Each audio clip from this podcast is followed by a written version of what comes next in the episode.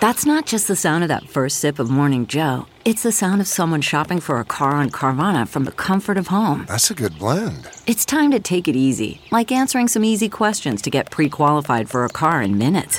Talk about starting the morning right. Just like customizing your terms so your car fits your budget. Visit Carvana.com or download the app to experience car shopping the way it should be. Convenient, comfortable. Ah. CarMax is putting peace of mind back in car shopping by putting you in the driver's seat to find a ride that's right for you. Because at CarMax, we believe you shouldn't just settle for a car. You should love your car. That's why every car we sell is CarMax certified quality, so you can be sure with upfront pricing that's the same for every customer. So don't settle. Find love at first drive and start shopping now at CarMax.com. CarMax, the way car buying should be. Hey, it's the Thom Hartmann podcast brought to you by Cameron Hughes Wine. There's a little secret that most people don't know about the highest quality wineries in the United States and how they work. They'll say, you know, as they start their year, okay, we're going to bottle, say, 5,000 bottles of wine this year. And so they overproduce for that, produce enough for maybe 6,000 bottles of wine. But you know, they've sold 5,000, they're ready to get 5,000 out. And so that's basically all they do under their own label. And then when they're done, they've got casks of wine left over that haven't been bottled. Cameron Hughes contracts with some of the very best vineyards in America to take that essentially surplus wine. I mean, you know, it's the exact same wine you would buy in a bottle for 50, 60, 100. One of the Cameron Hughes wines I had last week, the retail price, if you knew who the brand was over $150 a bottle. Cameron Hughes buys that in bulk, bottles it, puts just a simple number. Here it is, lot 506 or lot 622. Simple number on it, and you get some of the most spectacular wines at huge discounts off what you would normally pay. Cameron Hughes has been doing this since 2001, seeking out high-end wine from around the world and selling it online direct to his customers. This is not just American wines. Earning Cameron Hughes Wine the number one wine brand online. It's just extraordinary stuff. I recently sampled lot 609. This is a Cabernet Sauvignon. It was insane. It was so good. It was bold. It was rich. It had the black fruit and red licorice and crushed red rock. All these extraordinary tastes, juicy and ripe on the palate. You got to check this out.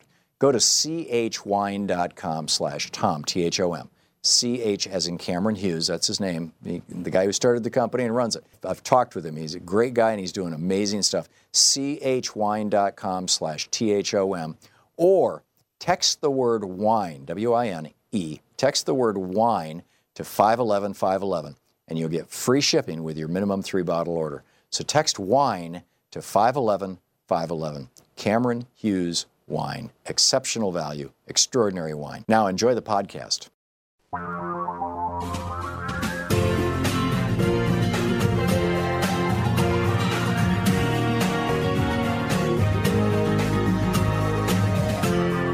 This is the Thom Hartmann Program. Thom Hartmann here with you. Here in Portland, it's bizarre walking into the studio today, walking into work. The sun looked like a harvest moon. I mean, it was just this big red ball hanging a couple inches above the horizon, or a couple degrees above the horizon. And it's because of all the forest fires. You know, California's getting all this publicity about their forest fires, but Oregon is on fire too, as is Washington State, as is British Columbia, as is much of Canada, as is much of the American West. And now Nature just came out with a report on this, how this is happening all over the world. So anyhow, should Democrats be talking about impeachment? I think, frankly, a very, very important question. We have in our party, in the Democratic Party, you know, a fair amount of denial going on, right? Oh, it's not so bad, or, oh, you know, it is terrible, but you can't just talk about that. If you run on impeachment, that's just going to get the Republicans out there voting against you, is one theory.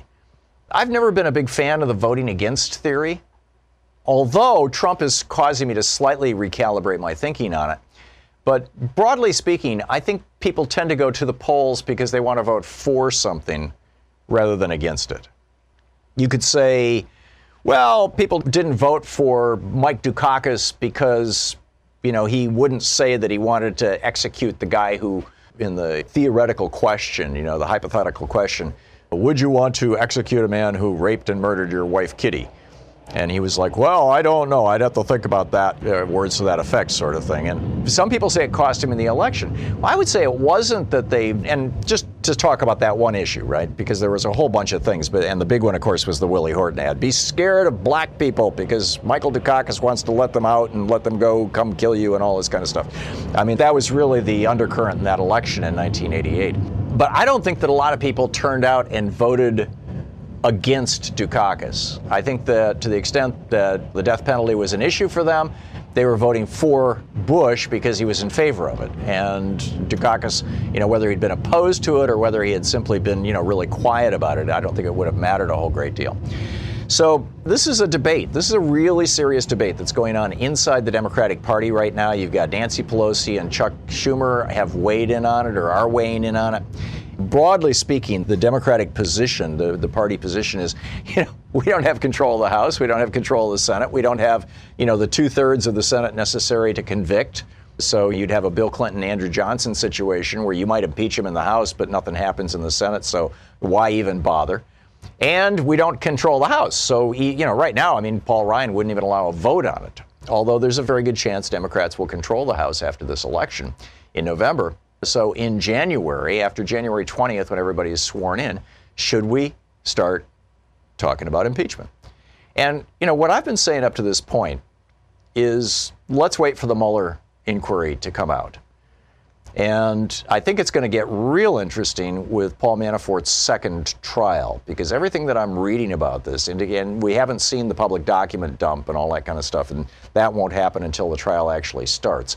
But everything that we have heard so far suggests that Manafort's second trial is going to be about his work with Russian oligarchs and in Ukraine and Ukrainian oligarchs and their links to the Trump campaign.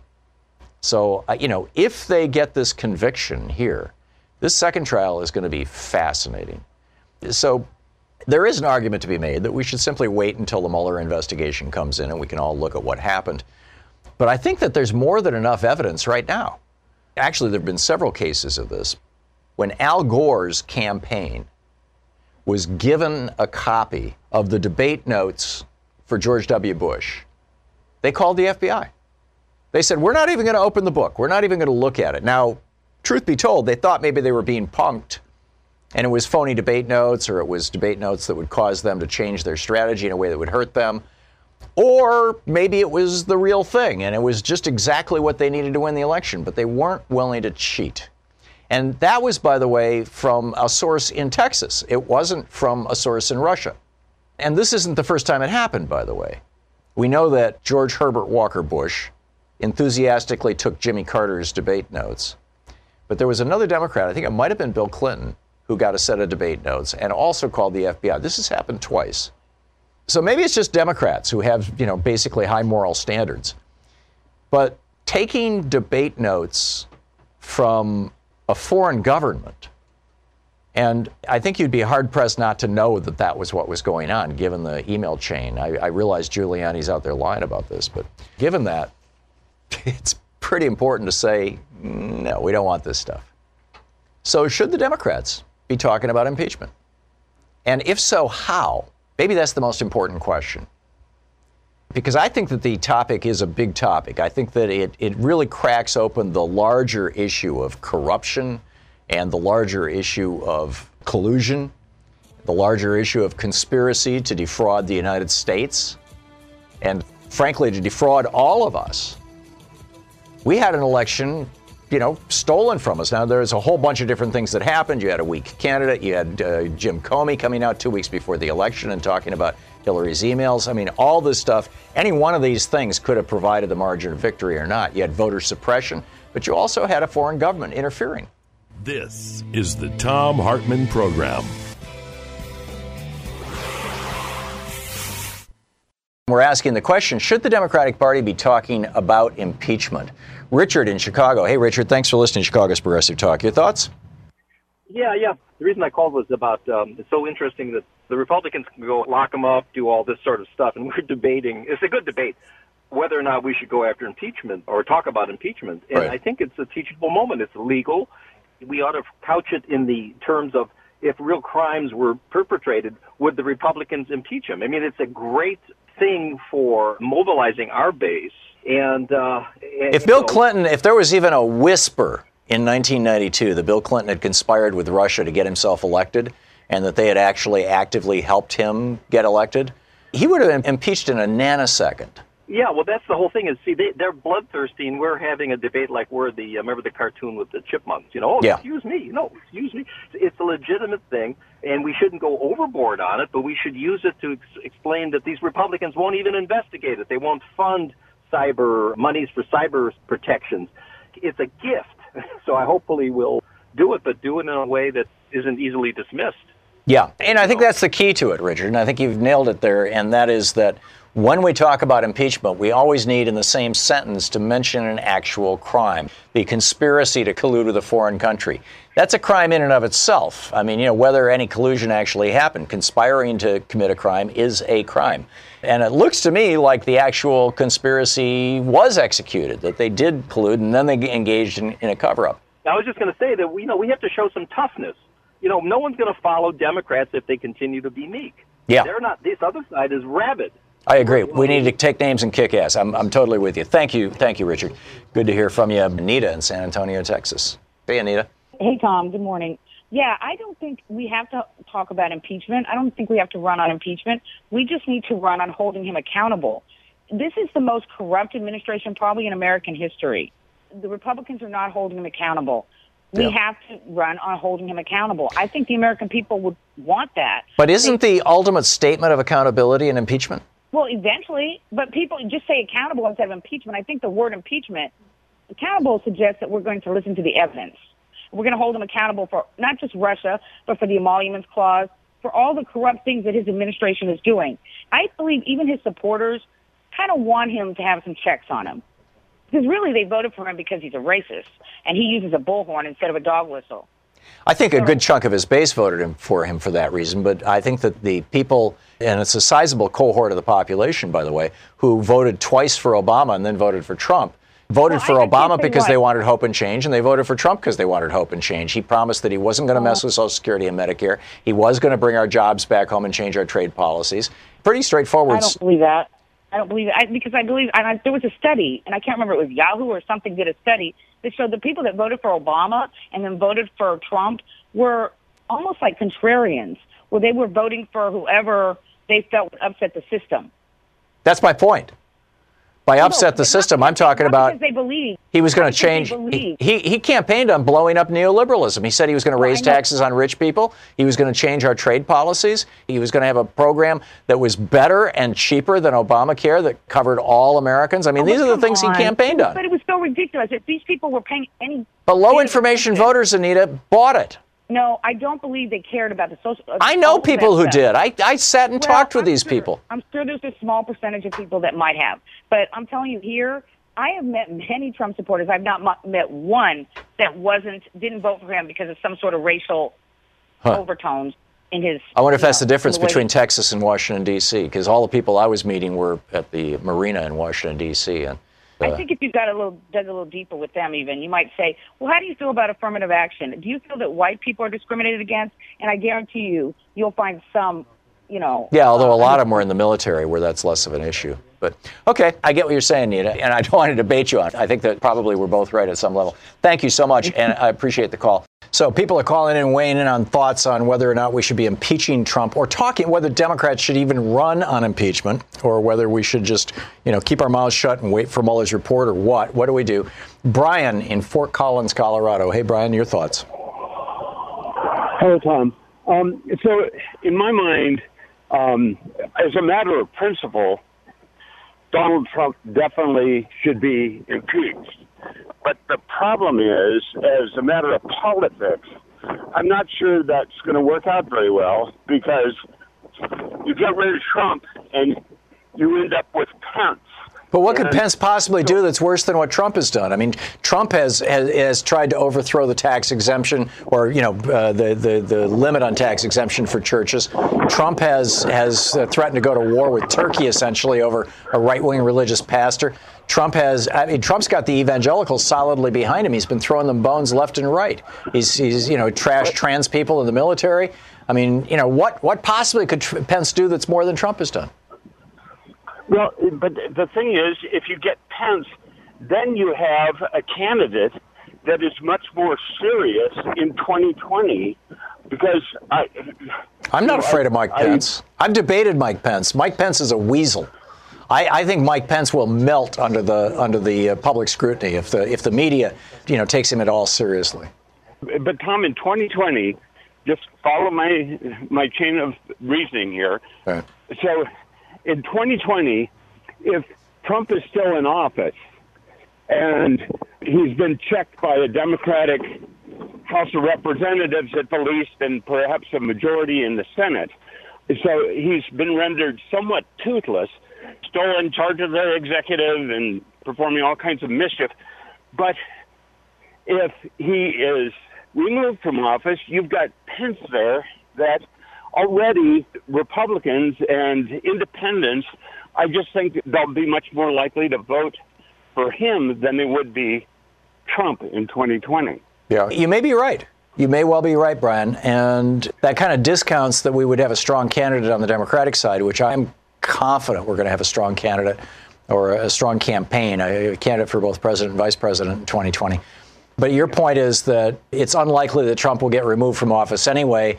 You don't have 2/3 of the Senate. And even if you did, you probably wouldn't have a united Democratic Party around this issue for the reasons that you're talking about, that Pence would be a stronger candidate in 2020 than Trump. On the other hand, don't underestimate Trump's ability to either A, turn out his base, or B, possibly start a second American Civil War. Yeah, I hear you, Tom. I mean, there's a danger here, isn't there? It's just food for thought. Yeah, I get it. Thank you very much. I appreciate the call, Brian.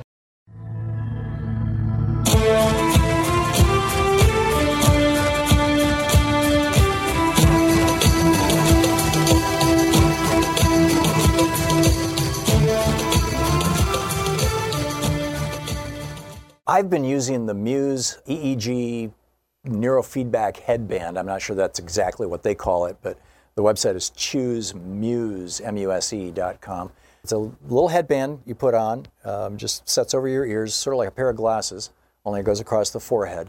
And it actually reads your brain waves, your EEG, and feeds it back to you through a free app on your smartphone into your earphones, into your ears, as the sounds of weather. And as your brain gets more agitated, the weather gets louder, and as your brain gets calmer and more peaceful and more meditative, the weather gets softer and the waves get softer, and you start hearing little birds when you're having really cool brainwave activity that's associated with the way that good meditators do it.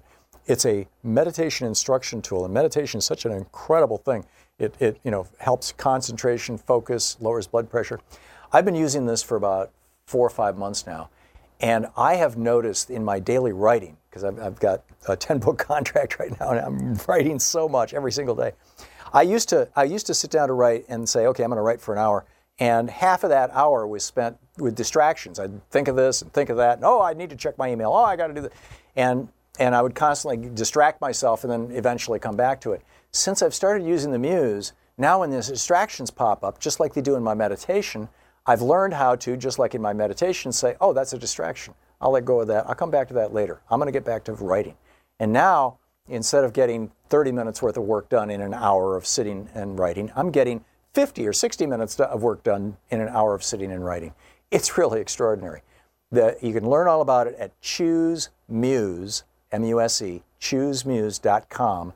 And if you order using the code TOM, THOM, you get $30 off. So check it out. It's great. ChooseMuse.com.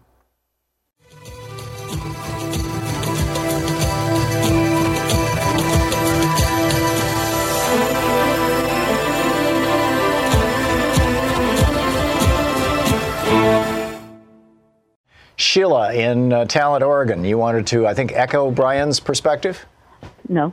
Okay. My feeling, well, part of it One, the question is, should the Democrats talk up impeachment? Should that be their focus? Right. And I don't believe it should be the focus. I think that Mueller is going to get the goods on them, and if he does, it's not going to matter one bit if we don't take back Congress, if the Democrats don't take Congress in this next election. Which, you're right. I wish people would stop calling the midterms. These are congressional elections, yep, and state legislate. They are as important. I'm getting angry from two of your other callers. But they are equally as important in this democracy as the presidency. Mm. We don't just have a king. We don't have a one ruler. We do have one who thinks he would be king. But so I would like their focus to be, when I heard Netroots Nation, I listened to Kevin DeLeon, who I think is an excellent speaker and someone I thought, geez, this kid's going to go somewhere, to Ocasio-Cortez and to Julian Castro. Mm-hmm. And their focus was what we need, what the Democrats can bring to the table that the Republicans are not doing. They talk it, but they don't do it. I want them to talk about the infrastructure that is not getting funding. How many school buses in the U.S. have to plunge into the Ohio, the Missouri, the Mississippi, or the Columbia because the bridge was built in the 50s, like the one in Italy? Yeah. And we need to talk about. I'm going to be angry. We need to talk about health care. I'm a retired critical care nurse. I know what happens when people don't have health care. I know that the consequences can be death. And it's not death of just senior citizens who are pinching, like I am starting to, with their medication. We are seeing young people who don't have it. We are seeing people who have no access, who said, well, you know, I can't go see a doctor. I don't have the money. I have these other debts I have to take care of. Yeah. There's also, we need to talk about racism. It is hitting my family directly and personally. And racism is real, institutional racism. We need to talk about a criminal justice system that is crazy. I'm tired of, you know, we give so much airtime to the wanker in the White House. Excuse, that is a swear word, so don't, but it's an English swear word that my mother was tossing around a few times. And a bloody good one. Yes. It is a bloody good one. And toss her too, and then I won't go further than that because then they get really nasty. But we need to talk about what we can do. And one of the things that needs to be focused on is this tax bill that people think they got something good for it.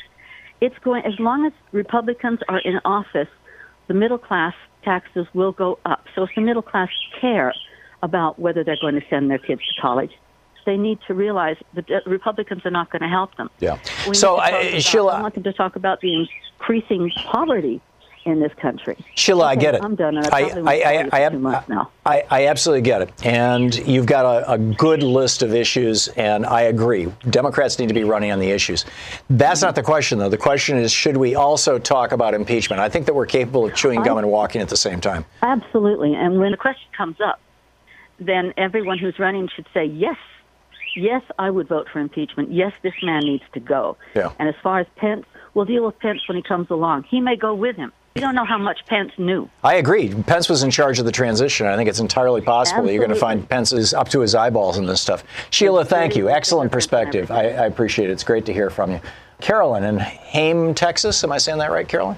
Yes, you are. What's up? Well, I actually disagree. I don't think that we should be discussing impeachment of Trump for two reasons. One, there is not one shred of evidence that has been presented to the American people of any Russian collusion whatsoever. Trump has admitted to it. He admitted to it in a tweet last week. He said that they had a meeting with Russian lawyers and Russian officials in Trump Tower in order to discuss getting from Russia information about Hillary Clinton. No, that's not what he said. That lawyer was not a Russian official. She had at one time worked for the Russian government as a prosecutor, but she was in private practice. Carolyn, the email that they got, and you can read these. Donald Trump Jr. publicly put these things out. The email that they got said, the Russian government would like to help you. Well, I mean, that was the email from Algarov. I think it was Algarov from the Russian oligarch who set the meeting up. He was like, the Russian government would like to help you. And Donald Trump Jr. is like, cool, bring it on. An oligarch is not a member of the Russian government. Well, how is Donald Trump Jr. to know that when the guy represents himself as a representative of the Russian government? So it's not against the law to go and meet with them. It is against the law to actually say, okay, we want, give me the evidence. But there was no evidence presented. It was about adoption, and so it was okay, so it wasn't about adoption. It was about the Magnitsky Act, which is, you know, the Russians stopped American adoptions of Russian children in protest of the fact that their oligarchs were being financially hurt by the Magnitsky Act. So that wasn't about adoptions. That was about loosening up the sanctions in exchange for helping Donald Trump become president. I don't see how that is not an impeachable crime.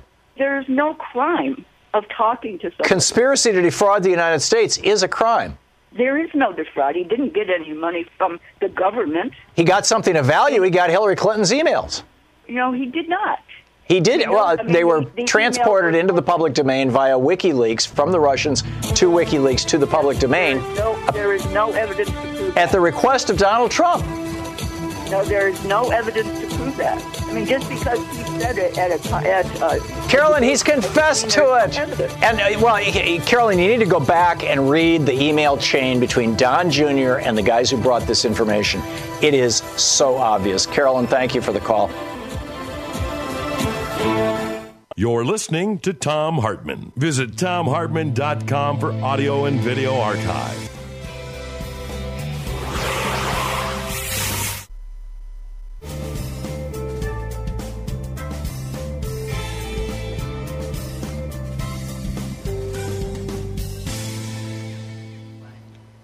Rocco in Rosendale, New York, listening to us on Progressive Voices. Hey, Rocco, what's up? Well, you know, I don't think that impeachment goes far enough. It appears that the GOP has abandoned most of its core principles and become a racketeer-influenced, corrupt organization. So you're calling for a RICO investigation and prosecution? Yes. I'm with that. I'm down with that. Yeah, absolutely. I agree. Okay. You know, every day that goes by, they have a new crime against the American people that concentrates the wealth in the hands of oligarchs. The oligarchy pays them with donations that underpin their political careers. Without these donations, which are basically bribes, these predators would be out of a job. And then they go on and they dismantle every cabinet office that's been appointed by this president. It's absurd, criminal, on a massive scale. And it should be brought to the American people to understand that the entire GOP is guilty. Because if Trump knew, Pence knew. If Pence knew, McConnell knew. If McConnell knew, the Speaker of the House knew, and down and down and down the line. I believe you're right. And I am hopeful that the Mueller investigation, if this is true, I mean, if it's not true, I would like these guys to be exonerated. But if it is true, then we need to lay the evidence before the American people and the world, and then, you know, an appropriate action will be taken. But should we be talking about that kind of a, well, actually, you're making a strong case, not just for impeachment, but for actual prosecution. And but the oligarchy has been certified as acceptable by the Supreme Court. I mean, the Supreme Court arguably created the modern American oligarchy in 1976 in the Buckley versus Vallejo decision, when they said that it's illegal it's unconstitutional to pass laws that restrict campaign contributions. Well, that's got to be changed.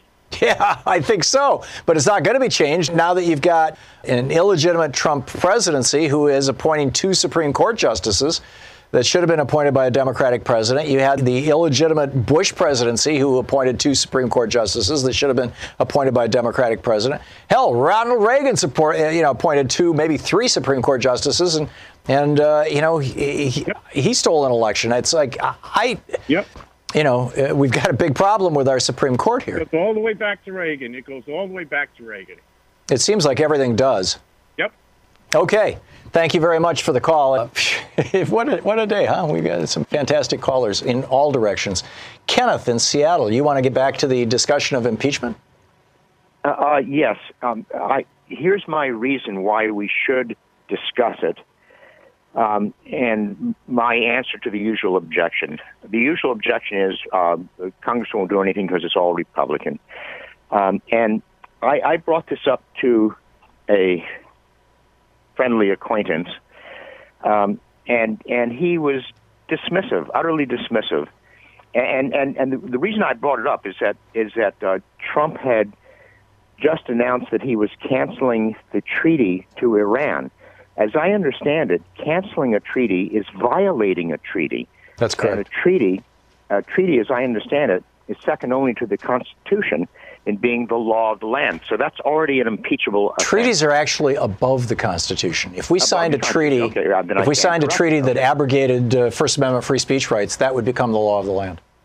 Okay, I stand corrected. Okay, so it's impeachable already, right there, along with all the other things. Now, I mentioned this to a friend. He was utterly dismissive, disdainful, dismissive. Mm-hmm. Nobody cares. Congress is not going to do anything. What he was overlooking, and what other people overlook, is that we don't just have to be reactive to that fact. There's a matter of long-term response. There's a matter of building momentum. There's a matter of eventually shaming the Republicans, bring into it the effect of worldwide opinion, showing the Republicans to be not very short of being a gangster operation. Yeah. And it takes time to do that. So yes, we should talk. We'll fail to actually bring it about, but there's this long-term effect. There's no sense in throwing in the towel and giving up because of an immediate reaction. There's a matter of long-term response, and we can help develop it. So, yeah, we should talk it up. Amen. Okay, Kenneth, thank you. Your vote is recorded. Yeah, so we should be prosecuting these guys rather than just impeaching Trump. So what are the crimes that we would prosecute them for? Look at what Scott Pruitt has done, literally taking global warming off the website of the EPA when global warming represents an existential threat, not just to the United States, not just to our military power, not just to our economic power, not just to the health of our people, but to the survival of the human race. And we're going to take that up. This is just, it's outrageous. It's beyond the pale.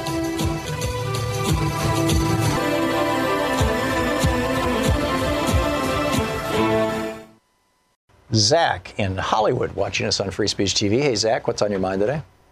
Morning, Tom. Just an observation. We all know and we all saw all the way through 15 and 16 that the corporate media was wall-to-wall Trump. We know that. And they were selling. And the point I'm trying to make is that we really do live in a market structure. They're selling cars, hamburgers, and designer drugs all throughout 15 and 16. All along the way, all the anchors were making bank on that. And now they're making bank, trying to come down on the right side of history, still selling cars, hamburgers, and designer drugs if we just look at what's going on. I just would like to ask a question. What is the penalty for high treason? And has there ever been a conviction of high treason in this country? Yeah, Benedict Arnold. I'm quite sure there have been others. For high treason? It runs a spectrum. I mean, at the high end, it's death by firing squad. But then, thought. Benedict Arnold was banished from the country, as I recall. I'd have to go back and read the history. It's been probably 50 years since I did. So he slipped out. Yeah, and I guess the question is in what context. I mean, if you're the president of the United States, the penalty for high treason is impeachment. So something changed along the way. No, it's in the Constitution. So that is the sentence?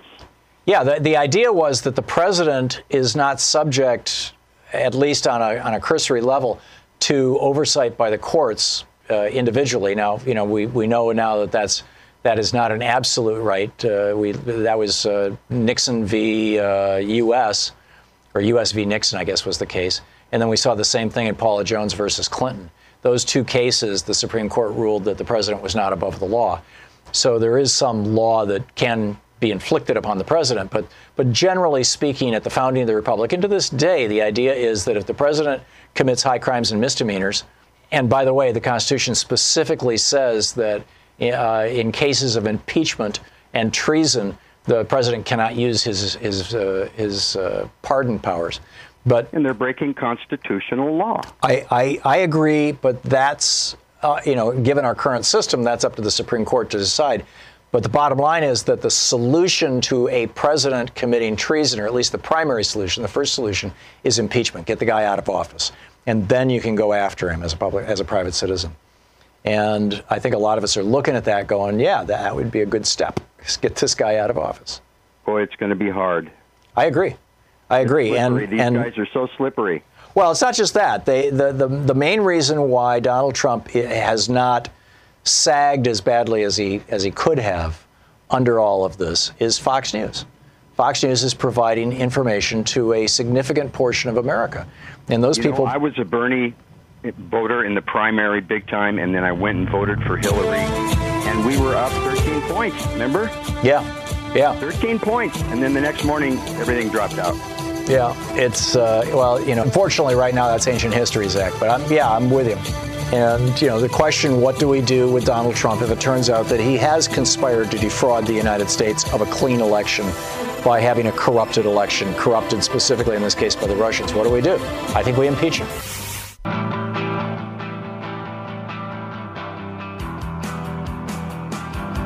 Check in with Bob Ney at Talk Media News and find out what's going on in the world today. This report brought to you by goatsfortheoldgoat.com and Loving What You Do, Ellen Ratner's new book.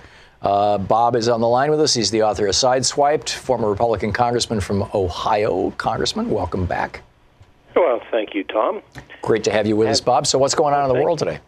Have you talked yet about the lunch strategy with the two Trump attorneys at the BLT stake yet? I know nothing about this. Oh, you're going to love this one, okay? As we know, and I want to make a disclosure here, Don McGahn at one point in time did work for me with the Republican Congressional Campaign Committee for me and others, and also gave us advice during the campaign finance reform debate as a lawyer. So I just wanted to make sure I got that out there. Interesting. Okay. So I know him. I've had dinner and lunch with him. Not in the last 3 years or four, but before. And so the interest, obviously, with the Don McGahn story is fascinating. And we know now that he has spent 30 hours, when there's a lot of speculation, with Mueller, being questioned, of course, by the Mueller investigation team. Now, the reason he's been sitting down with him, because, by the way, Tom, he was completely opposed to opening up to Mueller in the beginning. Now, to McGahn's credit, excuse me, he did threaten to resign if, in fact, Trump carried out the threat to go through sessions to fire Mueller. So he did do that. But he did not believe in an open strategy. The two lawyers that are no longer in the service with Trump, Dowd, I think John Dowd and Ty Cobb, those two lawyers, they're no longer employed.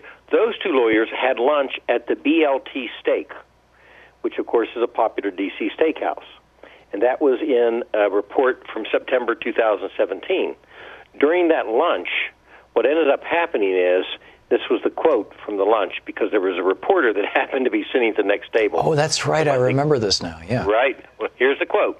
The White House counsel's office is being very conservative with this stuff, said Cobb, as he told Dowd. Our view is we're not hiding anything. Referring to Don McGahn, he said, quote, he's got a couple of documents locked in a safe. Then Cobb expressed concern about another White House lawyer and said, quote, I've got some reservations about one of them. I think he's a McGahn spy.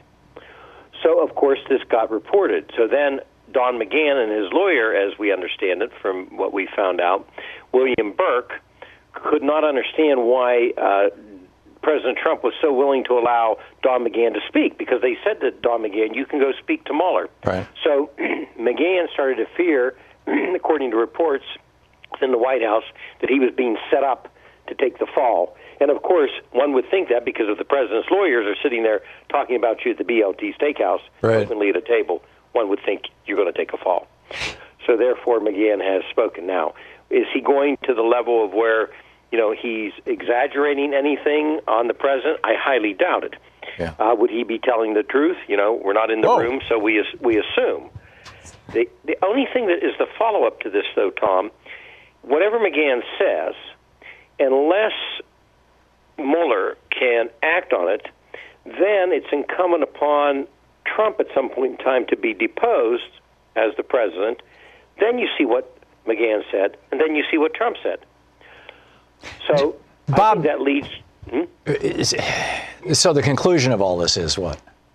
Well, so my conclusion of this is that Trump will never, ever, under any circumstances, sit down with Mueller, because they will look at whatever McGahn said, and they will ask Trump. And again, if he doesn't sit down with him, then what happens to him unless he's indicted? Let me lay out my theory on this, Bob, and I'd love you to reality check it. Sure. Donald Trump has a long history of lying to everybody in sight, including his own lawyers. And you see this in a number of depositions over the years that had to do with business matters, where his lawyers were blindsided when he finally got in and had to testify under oath and turned out and, you know, admitted that he had just openly lied even to his own lawyers about the issues. I'm thinking that Trump knew that his son and other people in the campaign had reached out to Russian sources to try to get the dirt on Hillary. He did it himself in a speech, you know, famously, et cetera, et cetera. But he knew that there was collusion going on and, you know, conspiracy. And he lied to his own lawyers that in the very early days, the White House lawyers, the ones who were employees of the White House as opposed to employees of Trump, they came to him and they said, OK, is this true? And he said, no, of course not. You know, I never, we were no collusion. You know, everything's good. And they were like, OK, well, we've got to come up with a strategy to deal with Bob Mueller. And Trump is like, well, I didn't do anything wrong. And so they're saying, OK, well, in that case, then we should just give him everything so that he'll figure out that you didn't do anything wrong. And that'll be the end of the investigation. Right. And Trump is like, at that point, he's kind of backed into a corner by his own lie, and he says, oh yeah, sure, go ahead and do that. And so Don McGahn goes out and says, okay, here's everything I've got. And then as time passes, you discover, Don McGahn discovers that Trump has been lying to his own lawyers and lying to Don McGahn and you know, would have been lying to Mueller. And at that point, you know, Don McGahn starts going, whoa, I've got some liability here because I repeated those lies to Mueller early on. So I've got to go back and talk to him again. And that now McGahn is like, you know, whether Trump was setting him up to take the fall or not, he could see that he could take the fall. And so now Trump has been caught by his own lies. What do you think? Well, I agree, because Trump didn't set McGahn up. What Trump did was set up Cobb and Dowd by telling him there was nothing to worry about, and then they indirectly set all this up. So right. Trump caused all of this. Right. Yeah. By his being a pathological liar, essentially. They believed him. Yeah. There you go. Any lawyer who believes Donald Trump deserves what they get. Bob Ney, thank you so much, Bob. Okay. Thank you. You're listening to Thom Hartmann. You know, in the world of work, one of the most important things is one of the things that people probably think the least about until they have to sit in it, which is their chair. And the X-Chair is absolutely extraordinary. This is the new high-tech. In fact, they've got a brand new version. It's called the X3, the newest version of the X-Chair. It is comfortable, it is high-tech, and yes, I'll say it, it is sexy. This chair is extraordinary, and it will dramatically, consequentially improve your concentration and productivity because it's going to help your posture. And, you know, if you're not in pain and your blood is working, you know, flowing well, your brain is going to work well. The new X3 is quite simply the most modern, ergonomic, high-tech, comfortable office chair in the world, period. The X3's unique ATR fabric makes it feel like you're literally floating on air. And its patented split-back lumbar technology provides a cradling, customized feel that has to be experienced to believe. You need to see and feel the X3 for yourself. Go to xchairtom.com. That's xchairtom.com now to check out the X3's perfect blend of design and ergonomics. A lot of people, you know, checking these out and going for these chairs. Supplies are limited, so don't wait. Order at xchairtom.com. And if you do it now, you get $100 off. That's xchairtom.com. Or you can call them at 1-844-4XChair. This chair comes with a 30-day, no-questions-asked guarantee of complete satisfaction. That's how good it is. Go to xchairtom.com. Right now, use the code THOM, T-H-O-M, to get a free footrest. xchairtom.com. Now back to the podcast. And welcome to the Thom Hartmann University Book Club. Today we're reading from Esther Forbes's book, Paul Revere and the World He Lived In. It was actually sent to me in 2010 by Alma Leslow, if I'm reading this right, and thank you for that. It's a remarkable book. You'll recall I've talked about how every time our country reboots, it goes through a major transformation. It's the result of, or it follows an economic crash every time we do a positive transformation. And, you know, we've talked about the crash of 1837, the crash of 1856, the crash of 1889, the crash of 1929, all of which provoked very positive changes. I suppose you could argue the Civil War wasn't a positive change, but this is what provoked the Revolutionary War. This is from page 98 of Paul Revere and the World He Lived In. January 15, 1765, the trade, Merchant Row noted, has been much alarmed this day. Mr. Wheelwright stopped payment and kept his room. A great number of people will suffer by him. Nat Wheelwright was the first of many merchants to collapse that spring. During the war, merchants had increased their stock and speculated. Farmers had enlarged their farm. Those boom years were over. The Depression was begun, and in Boston, it lasted 20 years. January 19th, 1765. Very bad accounts. Dr. John Scollay shut up. Dr. John Denny shut up, and Peter Bourne of the North End. By shut up, they mean closed their businesses. Am unlikely to be a large sufferer by Scollay. Now Mr. Rowe is really apprehensive. He is a cautious gentleman, no longer young. Even the walking was dangerous that day. Extreme bad and slippery. This is his diaries she's reading from. Next day was Sabbath. Mr. and Mrs. Rowe never missed services at Trinity, but did not go to church. My mind too much disturbed. Just as he should have been starting, his dear friend Joseph Scott had come up to see him very disturbed. Sure enough, next day, Mr. Scott had also shut down his business, and William Hasking and the company had been shut down as well. A bank failed for 170,000 British pounds. Mr. Savage fell in a fatal apocalyptic fit in his lawyer's office. Captain Forbes shut up his shop today, and much grieved for him, wrote one of the diaries. The merchants were going down like a house of playing cards. Each big house, such as Mr. Rowe mentions, carried innumerable small ones with it. Shipwrights, sailors, and sailmakers might suffer first, but tailors and peruke makers, or peruke makers, button molders, or soap boilers, silversmiths, or braziers all followed. Rents and mortgages could not be paid. The clergy began to find more copper and less silver in the alms basin. Farmers drove mutton to town, could get no decent price, and angrily drove them home again. Only 1/5 of the usual numbers of ships cleared that water from Boston for the West Indies. Not only was the artificial wartime prosperity over, but the merchants could not pay the duties now demanded of them. They experimented in short runs along the coast or kept their ships laid up as one after another shut down. The stagnation of trade gave everyone, from Mr. Rowe and his fellow merchants like the young Mr. John Hancock, dining as elegantly as ever at the Royal Coffee House, to the meanest porter and the cheapest alehouse, a leisure to talk they had never enjoyed before. Boston went off into a talking jag that did not end until Lexington. That would be the shot heard around the world. Why was there no money to be made on the fine ships, which for 100 years had been bringing wealth to Boston? Why was there no work for a willing, able-bodied man? Who was to blame? England's efforts to enforce her navigation acts had upset long-established trade habits, but she had not as yet actually collected enough money over here to pay her customs officials. It seemed to have been the general opinion from the top of the social ladder to the bottom that England was to blame. The overexpansion of the last 40 years probably had as much to do with it as England, but it was the meddlesome tyrant from overseas that was the scapegoat. King George III was popular. Their enemy was Parliament. Grenville, as Chancellor of the Exchequer, looked about for some other form of taxation that could actually produce the money. Controlling smuggling over so long a coast, 3,000 miles away, was proving expensive, impractical, and extremely unpopular. After talking with the colonial agents in London and asking for alternative suggestions, he put the Stamp Act through Parliament. I am not, however, he said, set upon this tax. If the Americans dislike it and prefer any other method, I shall be content, provided the money must be raised. As soon as the Stamp Act went into effect, which it never did, every legal document, every newspaper or commercial paper would need a stamp, costing from a halfpenny to 20 shillings. It would require very few officers to enforce and no breaking and entering of private property. As Grenville argued, it would fall fairly equally on all colonies and classes. But it was technically an internal tax, not an external, like a customs duties, and its theory frightened the colonists. Whether or not England had the legal right to tax these colonies in any way she pleased does not seem to be settled yet. Probably she had, but it was the utmost folly to do so. This distinction between internal and external taxes seems to be the Inquirer today, as it did to so many in that day, almost a quibble.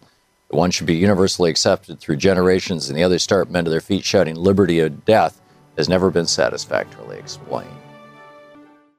Thom Hartmann here with you. So, is it time to reclaim the word socialism? Or maybe just to claim it? Because even Franklin Roosevelt was accused of being a socialist back in the day by the Republicans. And he rejected that. He said, no, I'm not a socialist. I'm an American. And this is the American way. And this is the American tradition. And this is the American, you know, Social Security. We're all in this together. It was the nurturing family model of how a country should be run as opposed to the severe father model. And we're all in this together. We care about each other. We care for each other. It's our job collectively to be here for each other. Increasingly, though, that word, socialism, democratic socialism specifically, has been used now for the better part of 30, 40 years in northern European countries. Certainly the Scandinavian countries embrace it with enthusiasm. Yes. I mean, Louise and I, we did our show. We did this show for 2 weeks from Denmark back, geez, 6, 7 years ago, some long time ago. And I had on, you know, a bunch of Danish politicians, Danish news reporters, you know, and everybody was like, yes, we're a democratic socialist country. We have social democracy, I think was the phrase that they used more often than not. And the idea was that, and almost half of the entire GDP of Denmark is in the government sector right now, because the government pays for all of your education all the way up to an MD, and they pay you a couple $100 a month to get that education, in other words, to cover your room and board and your food and your books. They pay for your medical services, and it's quite comprehensive, and it's completely, you know, it's totally comprehensive. They subsidize housing.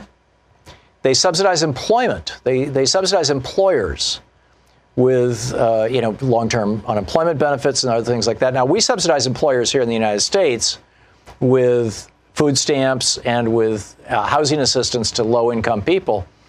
But I think most Americans don't realize that that is a subsidy to low-wage employers, that people would not work at McDonald's and at Walmart and at 7-Eleven and at fill-in-the-blank. They would not work those jobs if they did not have government support, if they couldn't get food stamps, if they couldn't get housing support, if they couldn't get, you know, Medicaid, if they didn't qualify for cheap or free medical assistance. If they couldn't get those things, they literally could not afford to take those jobs. So these payments that we're providing to working poor people are not subsidies to the working poor, the way the Republican Party likes to characterize them. They're subsidies to the employers, because if those subsidies weren't there, the employers would be forced to offer higher wages because nobody would want to work for them. Because, I mean, why work for $7 an hour when you end up in the hole? So, kind of wandered far afield from my original topic, which is it time to reclaim the word socialism from the dirty word category? Elizabeth Brunig, writing about this over at commondreams.org, she says 57% of Democrats polled said they view socialism positively.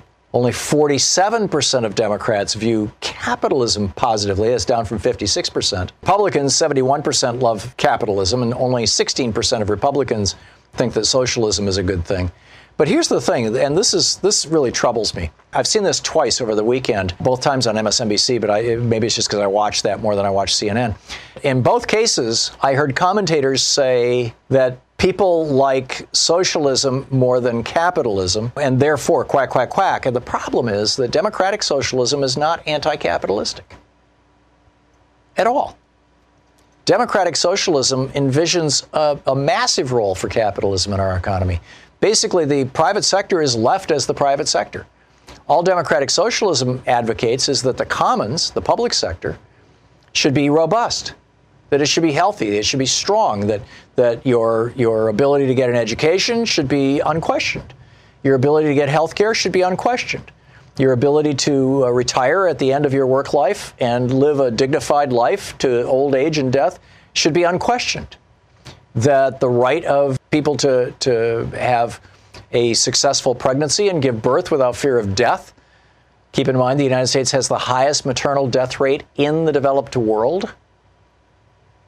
Our maternal death rate is as bad as it is in some of the really underdeveloped and undeveloped parts of Southern Asia and Africa, and presumably parts of South America, although there's not a single country there that is as badly afflicted as in Asia and Africa. But this is like, this is not anti-capitalist. Democratic socialism coexists with capitalism. And just this breathtaking ignorance that I'm seeing on the part of mainstream and corporate media commentators saying that capitalism is inconsistent with democratic socialism, it just blows my mind. And I think that it further confuses things. People watch TV and they go, oh, well, you get to pick between socialism and capitalism? Well, yeah, if you want to use Marxist metrics, but, you know, this is not, we're not talking about Marxist socialism. Karl Marx used the word socialism. He should have used the word communism, and later on he did. But democratic socialism is not communism. Yes, communism stands in opposition to capitalism, and capitalism stands in opposition to communism. I get that. I agree with that.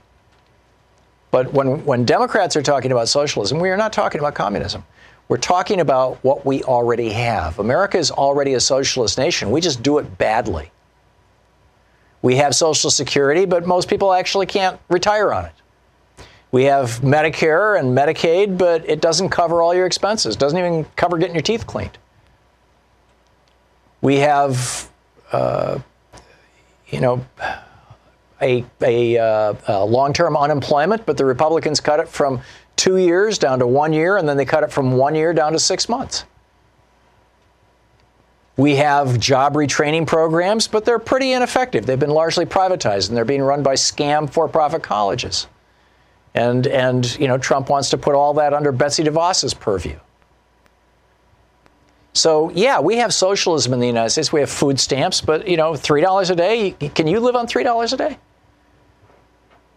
We just don't do it well. And the countries that do it well have lower maternal death rates, have lower rates of mental illness, have lower rates of death from all kinds of diseases, including heart disease and cancer, have lower rates of suicide, have lower rates of homicide, have less corruption in their body politic. And, you know, we're at the bottom on all of those things, on all the metrics for all those things.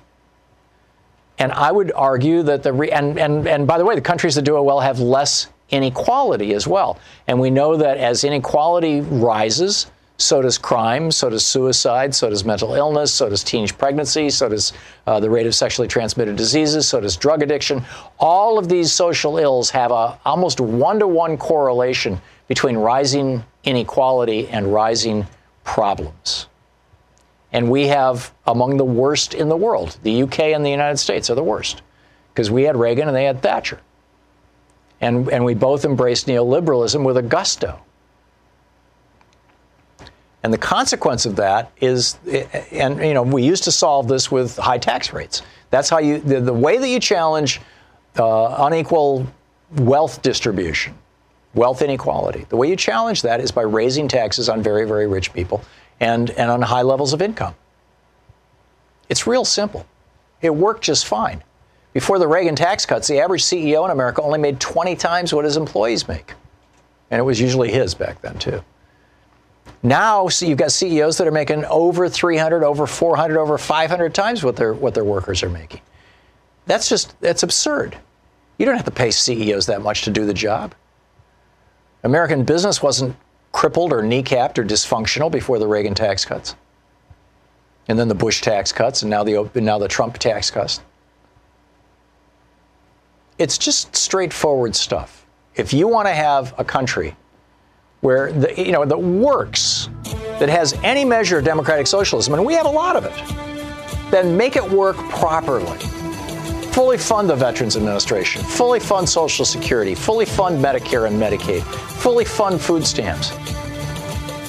Yeah, you might have to raise taxes on rich people to make that happen. You might have to raise taxes on Wall Street to make that happen.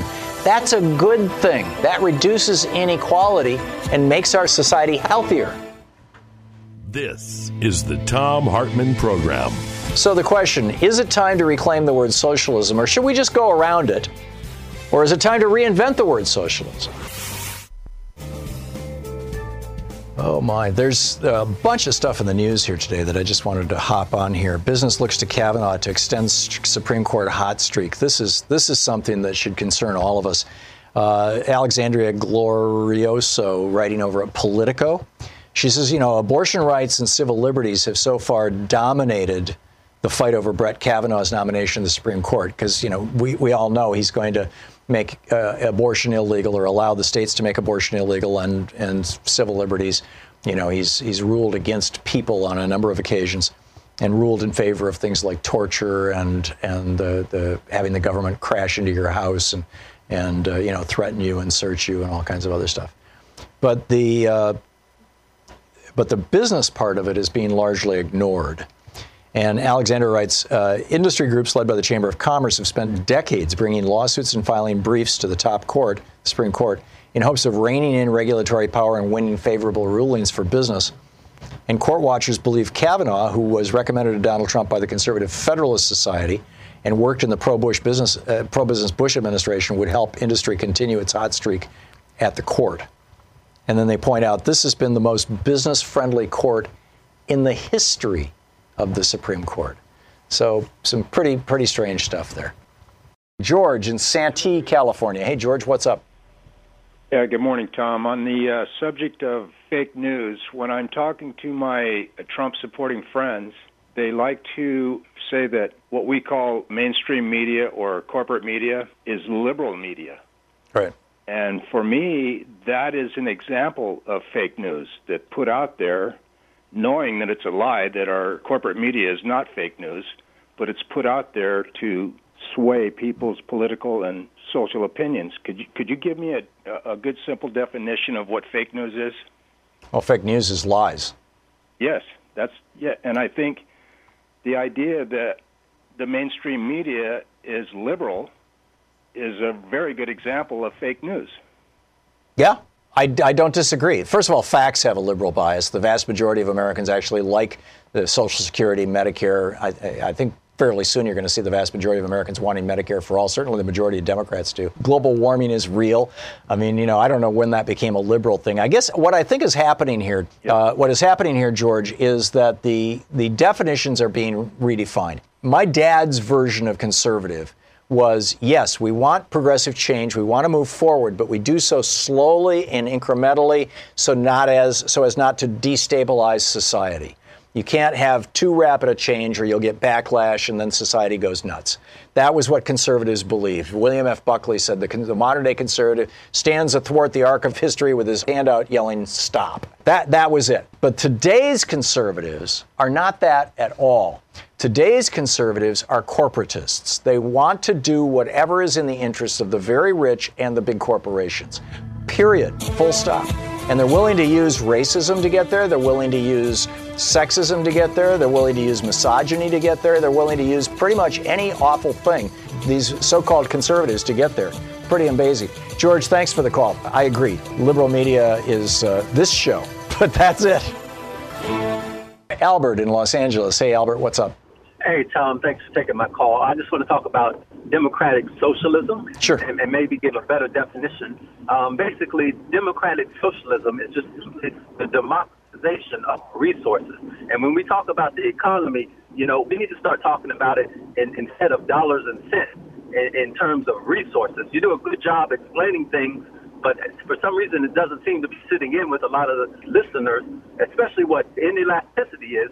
And basically, and you described that pretty well, but for some reason, it's not sitting in. Inelasticity is simply saying anything that we need, regardless of the price, we should band together and try to come up with some type of economies of scale to take advantage of that, because the average cost per person will go down. It's almost similar to what you were talking about with the profit motive. Yeah. You know, things that we need should not have a profit motive in front of that, because it's only going to drive up the cost. And if we want to lower the cost on something that we need, the obvious way to do it is to not have somebody, quote unquote, capitalize off of that. Yeah, no, I completely agree. And this, for example, I've been seeing these CenturyLink commercials on TV where they go, you know, you can get the same price for the rest of your life for your internet service. And I'm like, wait a minute, shouldn't internet service prices be going down? I mean, basically everything that's tech, the price goes down. Over time, you get economies of scale, you get, you know, improvements, you know, better algorithms, better codecs, all this kind of stuff. The price should go down. Why would I want to lock in my price for life? So, yeah, excellent point. Mark in San Francisco. Hey, Mark, 30 seconds. Income inequality, that's the big issue. And this tax cut, we can really point it out as welfare for the 1% corporations. It really is. Well, we went trillions of dollars in debt to give the 1% corporations this tax cut. It's ridiculous. Yeah, I agree with you. Mark, thanks a lot for listening to AM 910, our new affiliate in San Francisco, Clear Channel station there. Great to have you with us. What a fascinating day. I haven't heard about the Manafort jury. In fact, apparently they're still deliberating. I'm wondering if there's a Trumpster on that jury who has been watching Fox News and is going, "This is just an attempt to take down Trump. That's what's going on here. I'm not going to put up with it." And we're going to end up with a hung jury.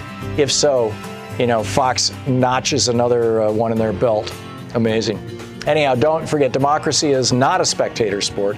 It requires all of us. So get out there, get active, tag, you're in. You've been listening to Thom Hartmann. For audio and video archives, visit ThomHartmann.com.